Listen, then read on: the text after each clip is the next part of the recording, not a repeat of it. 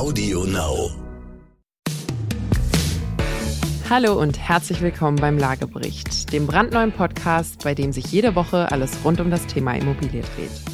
Wie immer dabei ist Dr. Peter Hettenbach, Gründer des IIB-Instituts für Preis-, Markt- und Zukunftsforschung, der seine 30 Jahre Erfahrung in der Immobilienbranche mit uns teilt.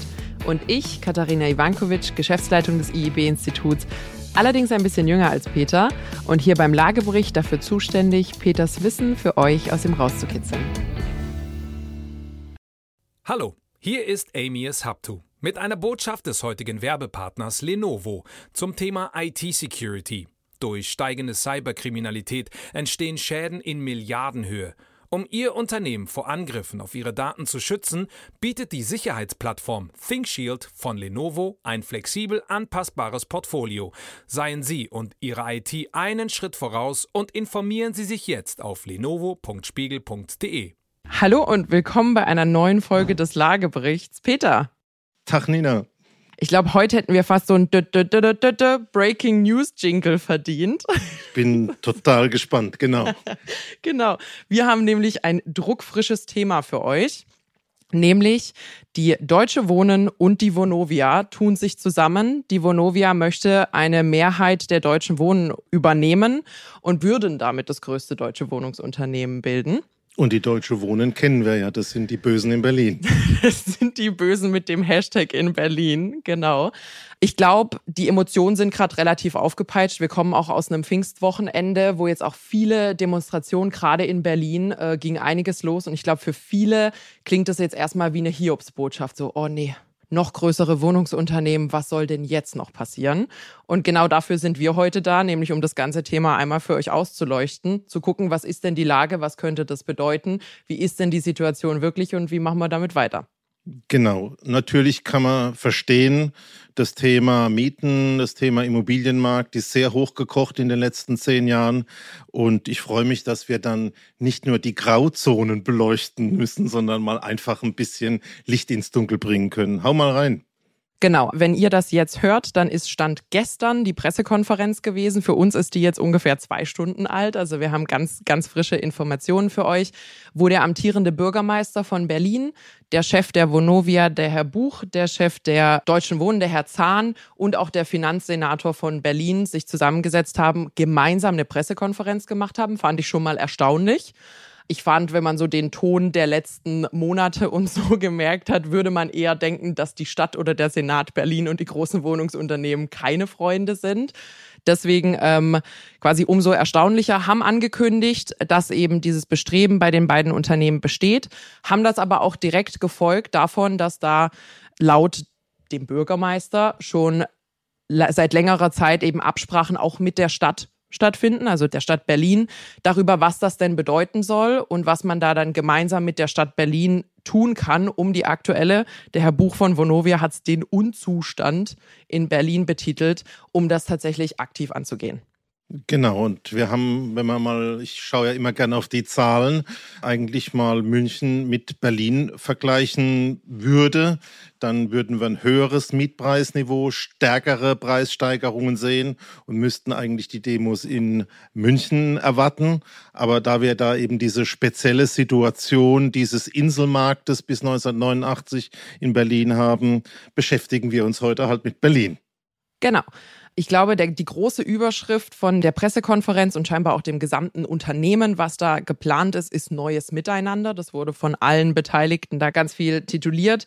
Sie hatten eigentlich drei große Themen, die angesprochen wurden. Eins war, was machen wir mit dem Mietpreis? Also welche Dinge sehen wir vor, um die Mietpreisregulierung zu sichern? Wie steht es mit Neubau und Modernisierung? Und die Stadt Berlin hat auch gesagt, dass konkrete Unternehmungen gemacht werden, um Wohnbestände aus der deutschen Wohnen zurück in die Kommune zu holen, also um den kommunalen Wohnbestand von Berlin zu erhöhen. So, sind ja schon mal drei lobenswerte Punkte. Wir haben ja schon öfter über das Thema Berlin gesprochen. Ähm, sind, glaube ich, auch die drei Eckpfeiler dessen, die man angehen muss, um den Unzustand da in Berlin in Griff zu kriegen. Und ich finde die Kommunikation super. Also von vornherein proaktiv da dran zu gehen und nicht zu warten, bis die Wellen einem über den Kopf zusammenschlagen, finde ich schon mal schlau. Absolut. Gucken wir also mal kurz an, was da gesagt wurde und was das gegebenenfalls bedeutet. Zum Thema Mietpreisregulierung wurde festgesetzt, es liegt also ein Papier vor bei der Stadt Berlin, die von beiden Unternehmen unterzeichnet wurden und die angehen, äh, angegangen werden sollen. Und darin wird festgehalten, dass zum Thema Mietpreisniveau in den kommenden drei Jahren die Mietpreiserhöhung um auf ein Prozent festgesetzt wird und dann ab 2025 quasi auf die Höhe des Inflationsausgleichs gesetzt werden soll, was signifikant weniger ist, als es in den letzten Jahren war. Also es ist wirklich eine aktive Regulierung an der Stelle, die da stattfindet. Und äh, das Thema Inflationsausgleich ist quasi eine Nullrechnung für die Wohnungsbauunternehmen an der Stelle. Wichtiger Hinweis gilt für Berlin. Also es wurde später auch nochmal aktiv gefragt. Das ist eine Maßnahme für Berlin. Für andere Städte werden ähnliche Maßnahmen besprochen. Das ist dann aber Einzelabsprache zwischen dem Wohnungsunternehmen und der jeweiligen Stadt. Das hier ist jetzt gerade erstmal in Berlin. Aber schon mal prima, du hast prima recherchiert, also du darfst dir einen Keks nehmen. äh, zwei Stunden nach der Pressekonferenz, ich bin begeistert. Du, man muss solche Videos einfach auf 1,5-facher Geschwindigkeit gucken, dann geht das super. Ich bin ja noch auf Papier, aber ich schlage nachher nochmal im wahrsten Sinn des Wortes mit meinem Papier zu. Aber gucken wir mal, was ist denn noch gesprochen worden, außer dem Thema Mietpreis und Mietpreisentwicklung? Genau, eine Ergänzung dort. Es wird ja häufig auch das Thema Familie angesprochen in Berlin, nämlich dass, wenn man dort eine Familie gründen will, eine größere Wohnung braucht, drei, vier Zimmer, dass es quasi nicht mehr bezahlbar ist. Dort gibt es nochmal gesonderte Regelungen, wo angestrebt werden soll, dass die vier plus Zimmerwohnungen quasi zehn Prozent unter Mietspiegel angeboten werden. Finde ich auch schon mal sinnvoll. Ich glaube, für eine Stadt muss es Generationen drin geben. Du kannst nicht einfach sagen, super, alle zwischen 25 und 35, die gerade in einem hippen Startup anfangen, die wohnen in einem Mikroapartment in Berlin und verschwinden dann wieder. Dementsprechend ist es, glaube ich, sowohl für die Stadt als auch für die Wohnunternehmen äh, nur förderlich, wenn man dort bezahlbaren Wohnraum hat. Auch weil Familien natürlich die sind, die lange bleiben. Und da hat man als Wohnungsunternehmen, wir kommen, glaube ich, später nochmal auf das Thema Wohnzeit und Verbleibezeit übrig, ein großes Interesse daran. So, dann gibt's natürlich das große Thema Neubau und Modernisierung. Der Bürgermeister hat's gesagt, es wird zwar kommunal einiges gebaut und es werden Bestrebungen gemacht. Er hat aber auch klar formuliert, die Kommune alleine schafft es nicht. Also es braucht privates Engagement, um den Bedarf zu decken an neuen Wohnraum. Grundsätzlich, Peter, wir haben ja öfter schon solche Themen gehabt, sowohl beim Holzmangel als auch, wie gehe ich im Neubau vor. Und wir sind ja Kooperationsfans. Ich glaube, jeder, der mal Spieltheorie im Studium gelernt hat, der weiß, Kooperation geht immer vor Konfrontation ich glaube, den offenen Dialog da zu suchen, auch mal mit einer harten Hand, das heißt ja nicht, dass man als Politik immer zu allem Ja sagen muss. Ich glaube aber, das Thema da wirklich gemeinsam einen Plan zu haben, in welchem Segment man baut, zu welchen Konditionen und wie das angeboten wird, ist schon mal ein wichtiger Schritt nach vorne. Ich bin ja aber neugierig. Jetzt hast du mir viele tolle Sachen gesagt. Wie sind denn die Volumeneffekte? Über wie viele Wohnungen reden wir denn da? So genau sind sie tatsächlich nicht geworden an der Stelle. Also es gibt wohl dieses Paper. Ich gehe davon aus, dass in den nächsten Wochen da einiges noch wirklich offiziell kommuniziert wird. So detailliert war es jetzt in der Pressekonferenz nicht. Ich habe dieses Paper auch noch nicht gefunden. Also da sind wir jetzt noch ein bisschen zu nah dran. Äh, ich bin mal gespannt, was da noch als Follow-up kommt. Äh, grundsätzlich habe ich aber mal recherchiert gehabt. Gib mir eine Sekunde. Die Stadt Berlin hat neu gebaut im Jahr 2020. 2127 Wohngebäude. Da ist jetzt die Frage, Wohnung, Wohnung, Wohnung sind 222.500. Wir haben ja vorhin recherchiert. Wie viele Wohnungen haben die denn insgesamt? Fangen die wir mal mit Berlin. dem Groben an, nicht mit dem Feinen. Äh, meinst du in Berlin in Summe oder die Kommune? Also in Berlin gibt es knapp zwei Millionen Wohnungen. Also wir wissen ja, dass in Berlin eine Sondersituation ist, Absolut. dass es einerseits sowohl Land ist als auch Stadt. Und die Minister heißen da auch ein bisschen besonders. Das sind die Senatoren. Und äh, wir haben grundsätzlich auch Eigentum der Stadt, Schrägstrich des Landes. Mhm. Und die würden mich interessieren. Wie viele okay. Wohnungen insgesamt und wie viel davon der Stadt? Also es gibt in Berlin knapp zwei Millionen Wohnungen. Macht Spaß, schöne runde Zahl, das mögen wir ja. Und davon sind 350, 360.000 ist tatsächlich die aktuelle Zahl, die auch vorhin vom amtierenden Bürgermeister nochmal kommuniziert wurde, sind in der Hand der Stadt. Also wenn man so ein bisschen rechnet, das ist schon zweistelliger Prozentsatz, die da in den Händen der Stadt sind. Der Plan ist, das hatten wir vorhin kurz angeschnitten, dass weitere 20.000 Wohnungen aus den Händen äh, der Deutsche Wohnen zurück in den kommunalen Bestand geführt werden. Und das bringt Berlin an die 400.000 Wohnungen ran, die in kommunaler Hand sind. Und das wären 20 Prozent des Marktes bei zwei Millionen Wohneinheiten, was ja schon mal sehr signifikant ist. Was ja eine Hausnummer ist. Und jetzt gehe ich mal zurück auf einen unserer letzten Podcasts. Ich glaube, da haben wir am Beispiel Wien diskutiert, wie viel Sozialwohnungen eigentlich eine Stadt braucht. Mhm. Und äh, da gab es die Zahl etwa von 10 Prozent. 10 Prozent Sozialwohnungen. Und wir haben ja da beklagt, dass es jetzt im Neubau so wenig soziale Wohnungen gibt und dass, wenn man sich die Plattformen anschaut, da so wenig Sozialwohnungen im Angebot sind. Da komme ich doch mal als allererstes zu dem Schluss, da könnte ja Berlin komplett das ganze Thema soziale Wohnung alleine stemmen ich habe dem nichts zu entgegnen. Also an der Stelle wirklich auch nochmal, Berlin ist da in einer sehr, sehr guten Position, wenn das jetzt passiert. Also wenn man 20 Prozent als Stadt an Wohnungseigentum hat, der erste Effekt ist beim Thema Mietspiegel und so gestaltet man aktiv mit. Also man geht nicht nur mit dem Flow, was da Privateigentümer oder auch große Wohnungsunternehmen gemacht haben. Man gestaltet aktiv mit. Und Peter hat gerade eine leicht provokante, aber sehr berechtigte Frage gestellt, nämlich wie kann es sein, dass nur ein Prozent der Wohnungen in Berlin tatsächlich geförderte Wohnungen bzw. Sozialwohnungen sind an der Stelle? Wir wissen es nicht genau, aber im Angebot im Regelfall so genau. wie eins ist eine große Diskrepanz und da sehe ich eine ganz klare Möglichkeit, relativ einfach Lücken zu schließen würde ich auch sagen, stelle ich mir auch rein vom Papierkram um einiges einfacher vor. Als Und ist jetzt auch nicht mein Geldbeutel. Also da lässt sich ja immer gut über andere Leutes Geld entscheiden. Das stimmt. Also Peter ist noch nicht Senator in Berlin, gucken wir mal. Ähm, nee, also da auch wirklich, ich finde, darüber wird relativ wenig gesprochen in der ganzen Diskussion. Hashtag DW enteignen und Co., dass man sich vielleicht mal äh, auch die lokale Regierung anschauen sollte und gucken, welche Hebel die nochmal in Bewegung setzen könnten, um sowas zu ermöglichen. Genau, aber jetzt habe ich verstanden, zwei Millionen Wohnungen, 400.000 äh, werden es von Berlin selbst sein. Mhm. Äh, jetzt interessiert mich natürlich, was kommt denn da beispielsweise von der Vonovia?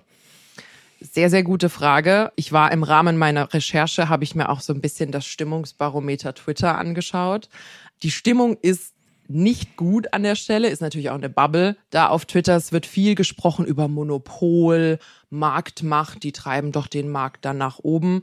Und ich glaube, bevor man sich da von Emotionen mitreißen lässt, sollte man auf jeden Fall mal gucken, was sind denn das für Anteile, die dieses neue Unternehmen an der Stelle hätte. Gucken wir uns das also mal an. Grundsätzlich, es wurde jetzt mehrfach gesprochen, es wird einen Giga-Wohnungskonzern geben, der knapp 500.000 Wohneinheiten hat. Das ist richtig. Ah, jetzt kam die Zahl. Also 400.000 von der Stadt, 500.000 durch die neue Fusion. Moment, Moment, zu schnell. 500.000 so deutschlandweit.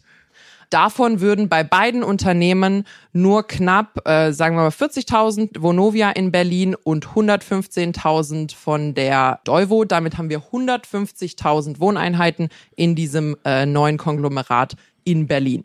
Also erste Erkenntnis, äh, dieses Volumen an Wohnungen ist nicht allein in Berlin. Richtig. Und die zweite Erkenntnis, wenn ich das jetzt richtig zusammenfasse, die Deutsche Wohnen mit sechsstellig ist dort eigentlich der große Einbringer von Wohnungen mhm. und bei weitem nicht so groß wie das, was die Stadt selbst bringt. Genau, also nochmal, um es nebeneinander zu setzen. Wir hatten gerade gesagt, die Stadt ist kurz vor 20 Prozent Anteil äh, an den Wohnungen in Berlin die Vonovia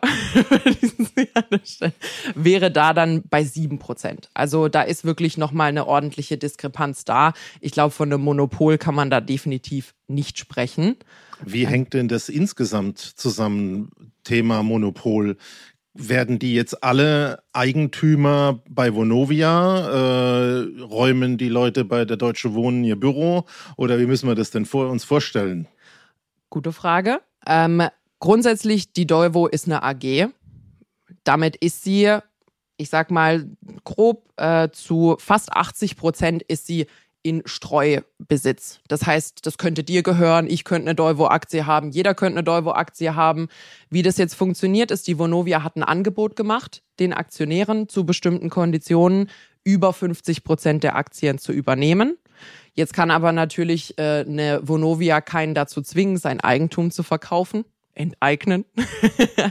ähm, und andererseits kann natürlich auch die Deutsche Wohnen nicht einfach sagen, ihr verkauft jetzt an die Vonovia. Das heißt, sie werden, es wird keine Fusion geben. Die Deutsche Wohnen wird nicht verschwinden. Die wird weiterhin als Unternehmen fortbestehen. Es ist nur geplant, dass die Vonovia Mehrheitseigner dieser Deutsche Wohnen AG wird. Ah, Jetzt hast du mir natürlich wieder mit so einem, so einem, großen Federwisch das Wichtigste genommen. Du hast gesagt, 80 Prozent sind im Streubesitz. Mhm. Ich bin natürlich Wissenschaftler und neugierig. Was ist denn mit den anderen 20 Prozent? Wie gehören die denn zusammen? Ja, also tatsächlich haben beide Unternehmen relativ ähnliche Eigentümerstrukturen. Bei der Deuvo gehören knapp 7 Prozent BlackRock ich höre schon so ein leichtes Uh mhm. aus unserem Publikum. Magst du ein, zwei Worte zu BlackRock sagen, was die grundsätzlich machen? Ich möchte dazu so viel sagen, dass ich mir die dann doch mal gerne in einem der nächsten Podcasts anschauen würde. Denn die haben ja nicht nur bei dem einen Partner eine wesentliche Funktion. Mhm. Genau, also BlackRock grundsätzlich ist quasi ein, ein Großkapitalgeber, um es ganz einfach zu machen, äh, der in unterschiedlichen Unternehmen investiert ist. Und ganz spannend, bei beiden Unternehmen mit sechs bis sieben Prozent ist der Staatsfonds von Norwegen. also ich finde es schon interessant. Aber du weißt, ich bin großer Fan davon, finde ich toll und zeigt natürlich auch, was man politisch tun kann, mhm. nämlich Dauereinnahmen erzeugen, so wie das ein Unternehmer auch tun wird. Genau, also können wir uns tatsächlich auch mal in einer separaten Folge anschauen, was die Norweger da getrieben haben. Also BlackRock und Norwegen, die gucken wir uns mal an. Genau, und dann geht's in die 3%-Hürden, die brauchen wir uns nicht mehr weiter angucken. Ähm, und dann geht's tatsächlich in den Streubesitz über. Also es ist ein sehr kleingliedrig besessenes Unternehmen. Keiner hat zweistellig bei der Deuvo. So, äh, jetzt haben wir das festgestellt, die Deutsche Wohnen wird nicht verschwinden. Der Plan ist, dass es einen neuen Mehrheitseigentümer geben wird. Und ähm, wir haben geklärt, die haben schon einen Plan mit der Stadt Berlin gemeinsam, wie man da weitermachen soll. Ich habe mal eine Frage. Fragen Sie. Wie sieht es denn da mit dem Kartellamt aus? Das ist eine sehr, sehr gute Frage. Grundsätzlich, es gab, glaube ich, 2015 schon mal einen Übernahmeversuch. Der Herr Zahn von, von der Deutsche Wohnen hat diesen als eher feindlichen Versuch tituliert. Werden wir jetzt nicht kommentieren. Das Kartellamt hat es damals durchgewunken mit der Rechtfertigung, dass dort quasi keine nennenswerte marktbeherrschende Position vorliegt, da einfach das Eigentum in Deutschland so verstreut ist, dass ein Unternehmen alleine dort keine manipulierende Situation ausüben kann. Wenn wir uns das heute einmal kurz angucken, schnelle Auffrischung VWL für alle. Monopol ist grundsätzlich, wenn ein marktbeherrschendes Unternehmen oder eine Gruppe auf einem Markt als alleiniger Anbieter oder Nachfrager auftritt und damit die Preise diktieren kann ist schon mal natürlich überhaupt nicht vorgesehen. Also da auch ein bisschen aufpassen, wie man solche Begriffe aufnimmt. Es muss aber natürlich nicht der alleinige sein. Man kann ja trotzdem eine marktbeherrschende Position haben.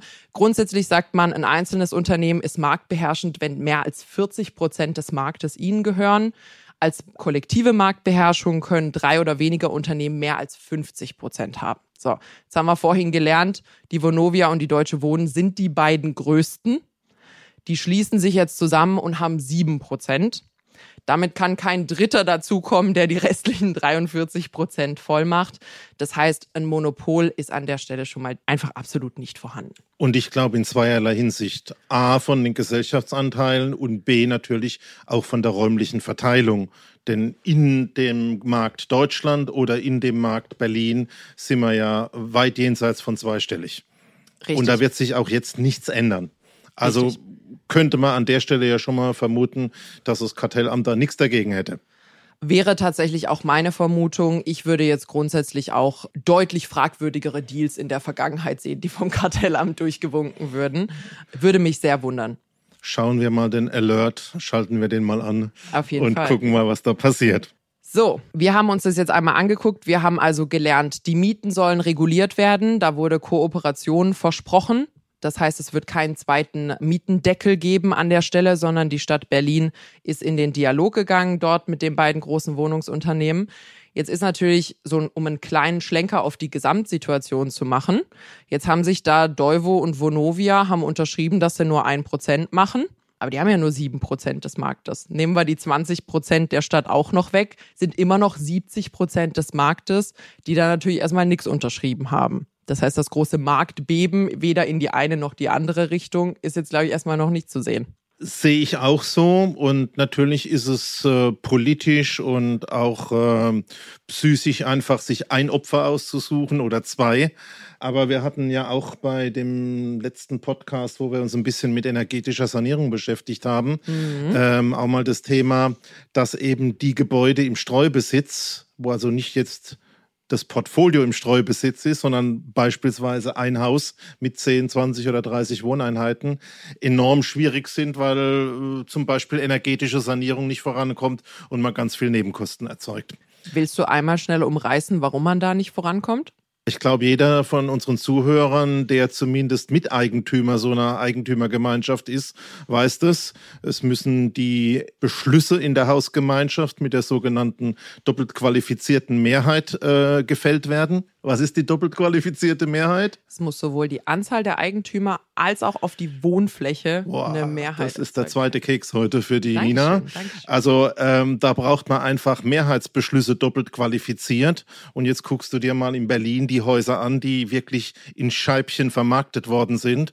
Da wohnt unten der Opa und die Oma, in der Mitte wohnen die Families mit Kindern, ganz oben wohnt vielleicht ein junges Pärchen total unterschiedliche Lebensphasen, total unterschiedliche Interessen äh, und dann versuchst du mal eine energetische Sanierung der Wand oder der Fenster zu machen, die kriegst du einfach nicht hin.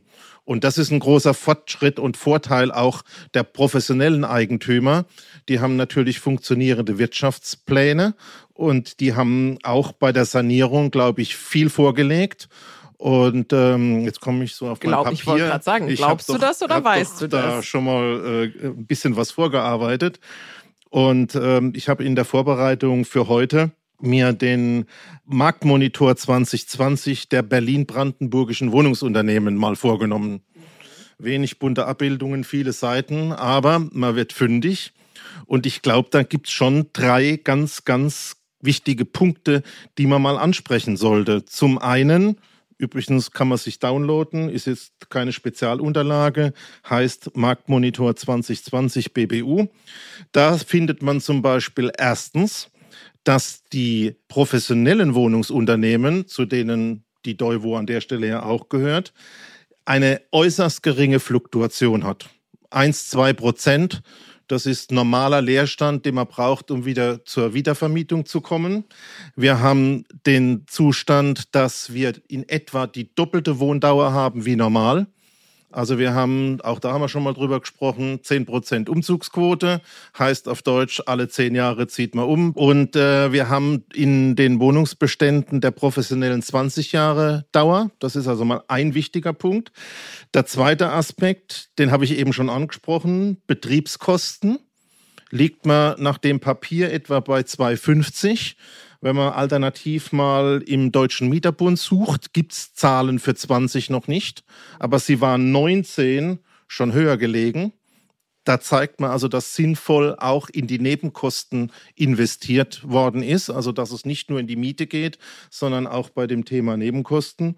Und der dritte Punkt, und äh, da bin ich eigentlich darüber gestolpert, als ich etwa im Februar einen Artikel bei der Immobilienzeitung gelesen habe und jetzt dann aber auch nochmal nachgearbeitet habe. Wenn man sich die Anzeigen in den normalen Portalen anschaut, also Online-Marktplätze, und vergleicht die mit den Angeboten, die die Wohnungswirtschaft selbst auf ihren Webseiten hat, kommt man auf einen dramatischen Unterschied. Was schätzt du, wie viel Prozent teurer die entsprechenden professionellen Anbieter sind? Vielleicht 10 Prozent? Ich kann Ihnen versichern, die Nina tut nur so. ähm, die hat es ja da faustdick hinter den Ohren. Nee, es sind tatsächlich minus 30 Prozent. Also wir haben in den Beständen natürlich, das sind höhere Gebäude, das sind ältere Gebäude drin, muss man alles äh, ein bisschen noch genauer beleuchten. Aber vom Kern her liegen mir in der Summe im Vergleich zu dem, was wir im freien Markt finden, bei den zersplitterten Anbietern bei 30 Prozent weniger. Das heißt also, Wohnungsdauer ist hoch, Betriebskosten sind niedrig und die Mieten, das ist ja eigentlich das Ergebnis, dass die Verweildauer so hoch ist, sind etwa 30 Prozent geringer bei den professionellen wie bei den in Anführungszeichen unprofessionellen privaten Anbietern. Finde ich eine wahnsinnige Zahl. Und ähm, wird aus meiner Sicht an der Stelle einfach zu wenig auch äh, Aufklärungsarbeit gemacht und äh, nicht genau hingeschaut und da sind wir wieder bei diesem Thema. Man sollte doch vielleicht versuchen, zusammenzuarbeiten. Wir versuchen es ja auch zusammen. Wir, wir versuchen es quasi jede Podcast-Folge.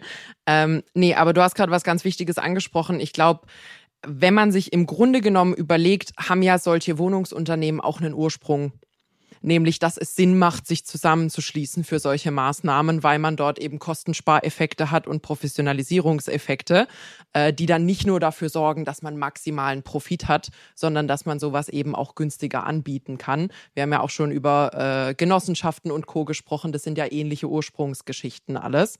Dementsprechend, ich fasse noch einmal schnell zusammen.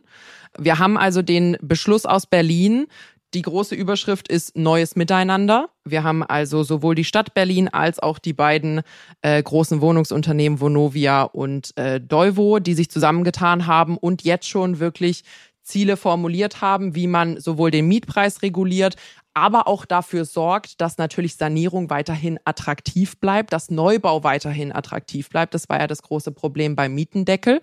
Und gleichzeitig auch dafür sorgen, dass äh, Wohnungsbestand von der Deutsche Wohnen zurück in die Hand der Stadt Berlin geht. Wir haben gelernt, die Stadt Berlin hat dann 400.000 Wohneinheiten, was 20 Prozent des Wohnmarktes in Berlin ist. Bedeutet, wenn man da vielleicht mal die Perspektive ein bisschen wegrückt von den zwei großen Bösen äh, oder in Berlin dem einen blauen Riesen, dass man vielleicht auch mal die Stadt wirklich mal in die Pflicht nimmt und sagt, ihr habt 20 Prozent, warum ist denn da so wenig bezahlbarer Wohnraum und was passiert denn da an der Stelle? Also da ist noch sehr viel Potenzial, glaube ich, in der Hand der Politik, äh, dass man sich mal angucken sollte. Du hast gerade zusammengefasst, es wurde auch in der Pressekonferenz nochmal gesagt, wir haben es, glaube ich, schon mehrfach angesprochen. Ich glaube, man muss aus der ganzen Diskussion die Emotionen einfach auch einen Haps rausnehmen und wirklich auch nochmal auf die Zahlen gucken. Du hast es gerade zusammengefasst. Die Mieten sind im Schnitt 30 Prozent niedriger, als wenn man im gleichen Ort quasi von Privatanbietern äh, die Mieten nimmt. Der Zustand ist grundsätzlich besser, weil es sich einfacher saniert, wenn in Anführungsstrichen nur einer entscheiden muss, anstatt dass eine Wohneigentümergemeinschaft komplett für ein Gebäude entscheiden muss. Und die Dauer, die so eine Vermietung hat, ist bei den großen professionalisierten Unternehmen tatsächlich länger. Und in der Regel bleibt man nicht lang in der Wohnung, weil man es ganz abscheulich findet, sondern weil es da vielleicht gar nicht so schlecht ist und weil man natürlich profitiert, äh, wenn man da eine lange Vertragsbindung an der Stelle hat und äh, von den günstigeren Mieten profitiert. Du hast vorhin noch ein Zitat genannt, das mir gut gefallen hat, zu mhm. dem Thema, wie kann denn ein Unternehmer, ein Mieter und eine Stadt zusammenarbeiten? Genau, das habe ich tatsächlich stibitzt vom Herrn Buch von vorhin. Ich fand es auch sehr gut, der gesagt hat, ähm, auf die Frage, ob solche Abmachungen, was die Regulierung der, der Mieterhöhungen, so wie es in Berlin vorgesehen ist, auch auf andere Städte übertragen werden kann, hat er gesagt, als Unternehmen, als Großunternehmen und vor allem als Wohnungsunternehmen kann man in einer Stadt nicht langfristig erfolgreich sein, wenn die Stadt, wenn die Regierung vor Ort dich dort nicht haben will weil du zum Beispiel nicht zur langfristigen positiven Entwicklung der Stadt beiträgst. Ich glaube, da hat er absolut recht. Ist jetzt auch kein Zitat, was man für Jahrhunderte zitieren muss, aber es ist absolut richtig. Wir haben es vorhin schon mal gesagt. Ich glaube, Kooperation geht da über Konfrontation. Wenn du da wirklich die Wohnungsunternehmen, die äh, Vermieter und Mieterbünde und die Stadt sich da zusammensetzen, kommt da, glaube ich, sehr viel mehr raus, als wenn man sich über Hashtags bekriegt und Autos anzündet. Steht da außer Frage. Peter, hast du noch was Schlaues zu sagen? Ein Wort zum Mittwoch. Ich habe fertig. Du hast fertig. Genau. So, ähm, wir freuen uns, dass wir euch quasi so ein brandheißes Thema jetzt nochmal aufbereiten konnten. Ich hoffe, es hat euch allen geholfen, da noch ein bisschen Überblick zu bekommen über die aktuelle Situation. Wir bleiben da auf jeden Fall dran. Ich glaube, da kommt in den nächsten Wochen noch einiges mehr an Info, wenn diese ganzen Veröffentlichungen folgen. Wir sind sehr gespannt. Ich finde, es ist ein interessantes Kapitel, was da aufgemacht wird in Berlin, dass da Berlin vielleicht auch als äh, tolles Vorbild bundesweit vorangehen kann, wie man da zusammenarbeitet. Wir bleiben dran. An der Stelle vielen lieben Dank für eure Aufmerksamkeit. Auf eine gute Zukunft mit Immobilien. Genau. Und ihr findet uns wie immer jeden Mittwoch bei Audio Now und überall, wo es Podcasts gibt. Dankeschön. Tschüss.